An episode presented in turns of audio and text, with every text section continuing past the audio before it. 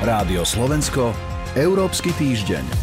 Dostane Európska únia tzv. Zelený pas, teda očkovací preukaz, ktorý umožní ľahšie cestovať? To bola otázka, ktorou sa zaoberali lídri Európskej únie počas tohto týždňového videosamitu. Opäť raz sa rokovalo aj o vakcínach a rýchlosti ich dodávok. Témy virtuálneho stretnutia rozoberieme aj v Európskom týždni. Tentoraz s Radovanom Geistom z portálu Euraktiv. Dobrý deň. Dobrý deň. Pri mikrofóne je Soňa Vajsová. Európsky týždeň. Lídri sa počas samitu dohodli na potrebe očkovacích certifikátov, no medzi krajinami stále nie je zhoda, či ich používať aj na cestovanie po Európe. Ku Grécku, ktoré o nich hovorí už dlhšie, Španielsku, Portugalsku a Cypru sa najnovšie pridalo aj prekvapivo Rakúsko, ktoré hovorí o tzv. Zelených pasoch. Stále sú však krajiny, ktoré ich nechcú. Prečo? Aké sú ich teda argumenty proti? Čo sú argumenty za a čo na to celé hovorí Európska komisia? Najväčším argumentom proti je, že sa vytvárajú dve kategórie európskych občanov. To znamená takých, ktorí budú môcť využívať napríklad slobodu pohybu cezhraničného a takých, ktorí nie. A nie z vlastnej viny, pretože tá očkovacia kampaň v mnohých krajinách Európskej únie ide pomaly a v niektorých ide pomalšie ako v iných. Čiže toto je asi hlavný argument, ktorý bude... Čiže diskriminácia istým spôsobom. Áno, diskriminácia voči ľuďom z príčin, ktoré oni sami nemajú žiadnym spôsobom pod kontrolou. Na druhej strane je to ale argument, že nie je dôvod obmedzovať voľný pohyb ľudí, ak tí ľudia už nepredstavujú bezpečnostné riziko, lebo sú napríklad očkovaní, imúni. Nejde iba o ich slobodu, ide aj o ekonomické dôsledky. Turistický ruch, všetky sektory, ktoré možno závisia od migrujúcich pracovníkov, podnikanie v Európe, to všetko trpí, ak neexistuje voľný pohyb ľudí. Vo všeobecnosti sa európske krajiny zhodli na tom, že sa má obmedzovať iba nevyhnutné cestovanie. To znamená, ak cestujete za prácu, teoreticky by ste nemali mať problém, ale realita je iná. Viaceré krajiny zavádzajú na hraniciach obmedzenia. Tie krajiny, ktoré sú za, sme hovorili, to je Grécko, Španielsko, Portugalsko, Cyprus, Rakúsko. Potom také opatrnejšie sú napríklad Francúzsko, ktoré presne používa ten argument, že nemá zaočkované ani ono samo, myslím 3,5% populácia, takisto ani Európa ich nemá dosť, ale aj Nemecko sa teda k tomu stavia tak pomerne vlážne. Vie sa ešte možno o nejakých ďalších krajinách, ktoré aké majú postoje? Na severe Európy je viacero krajín, ktoré už premýšľajú o nejakej forme očkovacích preukazov. Hovorilo sa o tom koniec koncov aj v Českej republike, teraz to zišlo, alebo zatiaľ teda sa nič konkrétne nechystá. Aj Slovensko úplne neodmieta túto možnosť. Čiže zatiaľ sa zdá, že napriek tomu, že sa lídri zhodli na poslednom samite, že tie očkovacie preukazy by v elektronickej forme, nejakej digitálnej forme mohli byť zavedené, ale nevie sa, ako majú vyzerať, na čo majú vlastne slúžiť, čo majú opravňovať. Čiže zatiaľ sa zdá, že viaceré krajiny pôjdu svojou vlastnou cestou a tak ako sme v začiatkoch pandémie čelili problému nekoordinovaného prístupu k zatváraniu hraníc, no tak sa zdá, že dnes budeme čeliť problému nekoordinovaného prístupu k tomu, komu povolia cez hranice prechádzať. A v akej pozícii je Európska komisia? Európska komisia pripúšťa dôležitosť alebo užitočnosť takéhoto preukazu, certifikátu a zdôrazňuje, že by mal byť európsky, čo je samozrejme pravdou. Problémom Európskej komisie je, že nemá možnosť nejako vynútiť si od členských krajín, aby rešpektovali alebo teda aby zaviedli ten jednotný európsky systém.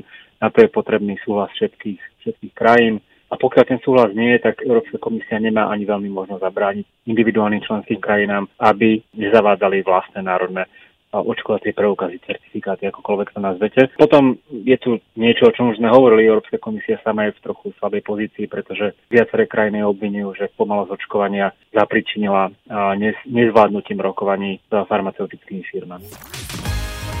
Európsky týždeň. Minulý týždeň sme sa rozprávali s vašou kolegyňou Zuzanou Gabrižovou o vakcíne Sputnik, o ktorej sa vtedy do veľkej miery diskutovalo aj na Slovensku.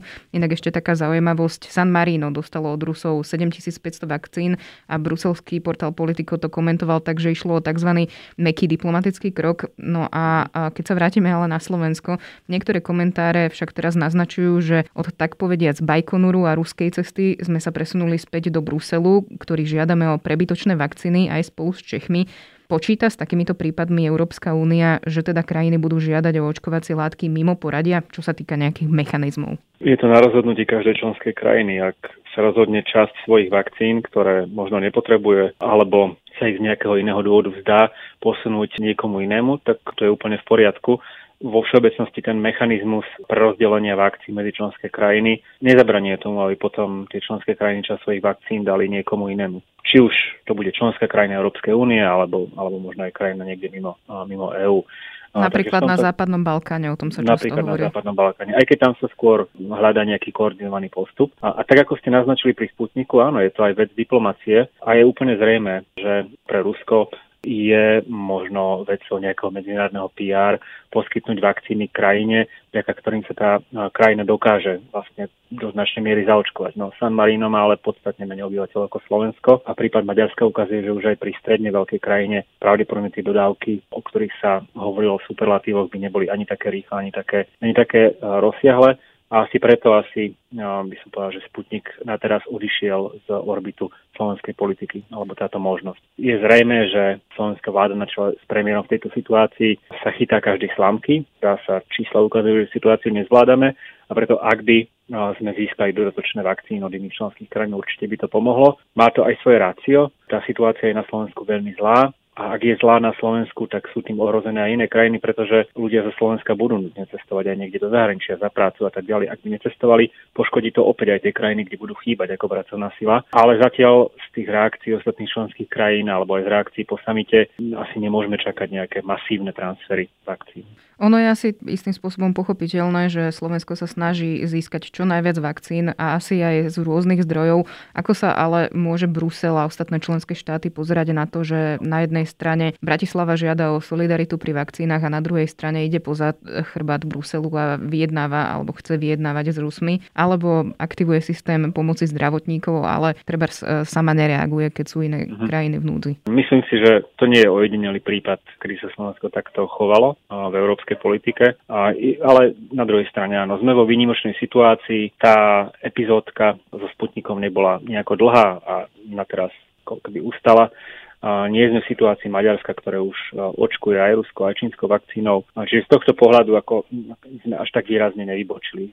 Keď by niekto chcel hľadať nejaké odôvodnenie, môže si povedať, no tak bol to taký zúfalý krok v zúfalej situácii, ktorý nevyšiel a nevyšlo z objektívnych dôvodov. Čiže ako, áno, máte pravdu, Slovensko sa viackrát nezachovalo ako solidárny člen na Európskej únie. A dnes žiada solidaritu, nie prvýkrát žiada solidaritu od iných, ale faktom je, že tá situácia je u nás veľmi, veľmi zlá. Bavíme sa nie iba o hospodárskych škodách, ale o úmrtiach, ktorým by bolo možné zabrániť rýchlejšou vakcináciou. Problémom ale je, že žiadna krajina Európskej únie dnes nie je v situácii, kedy môže povedať, my máme vakcín prebytok. Uzatvára Radovan Geist. Ďakujem vám za rozhovor. Ďakujeme a do počutia. Počúvali ste Európsky týždeň. Za pozornosť ďakujú portál euraktiv.sk a Soňa Vajsová. Rádio Slovensko, Európsky týždeň.